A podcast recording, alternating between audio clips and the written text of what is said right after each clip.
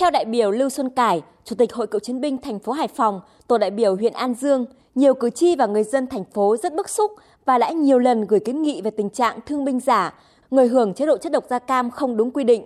Ghi nhận ý kiến của đại biểu Lưu Xuân Cải, ông Đỗ Văn Bình, Giám đốc Sở Lao động Thương binh và Xã hội thành phố Hải Phòng cho biết, thời gian qua, Sở Lao động Thương binh và Xã hội thành phố đã phối hợp thanh tra Bộ Lao động Thương binh và Xã hội, Quân khu 3 kiểm tra và phát hiện 182 trường hợp thương binh giả, 377 trường hợp người hoạt động kháng chiến và con đẻ của họ hưởng chế độ da cam không đúng quy định. Các cơ quan có thẩm quyền đã ra quyết định đình chỉ, thu hồi các chế độ không đúng. Ông Đỗ Văn Bình cho biết, Sở Lao động Thương binh và Xã hội thành phố Hải Phòng đang triển khai nhiều biện pháp để xử lý triệt để các trường hợp này. Chúng tôi đẩy mạnh công tác tuyên truyền với chế độ người có công và đặc biệt là các yêu cầu các thủ tục trong cái việc lập hồ sơ để mọi người dân biết và thực hiện giám sát chúng tôi.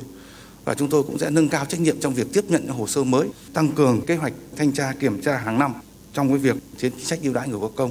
Một vấn đề khác nhận được sự quan tâm của nhiều cử tri và đại biểu Hội đồng nhân dân thành phố Hải Phòng là tình trạng ô nhiễm nguồn nước trên địa bàn thành phố. Theo các đại biểu, các con sông cung cấp nước thô cho các nhà máy nước của thành phố Hải Phòng đang bị ô nhiễm nghiêm trọng do tình trạng xả thải thẳng ra môi trường, không qua xử lý. Các nhà máy cấp nước mini ở khu vực nông thôn với dây chuyền công nghệ đơn giản và lấy nước trực tiếp từ kênh mương nội đồng dẫn đến nguồn nước sạch nông thôn không đảm bảo chất lượng.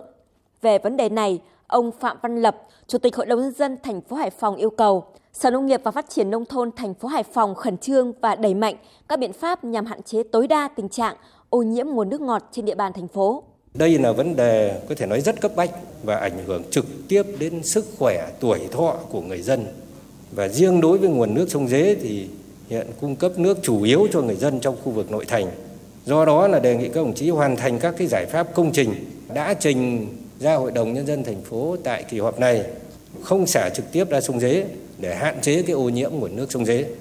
Đồng thời tiếp tục có các cái giải pháp lâu dài, bền vững để hạn chế ô nhiễm các nguồn nước tại hệ thống thủy lợi và các cái dòng sông khác cung cấp nước ngọt trên địa bàn thành phố.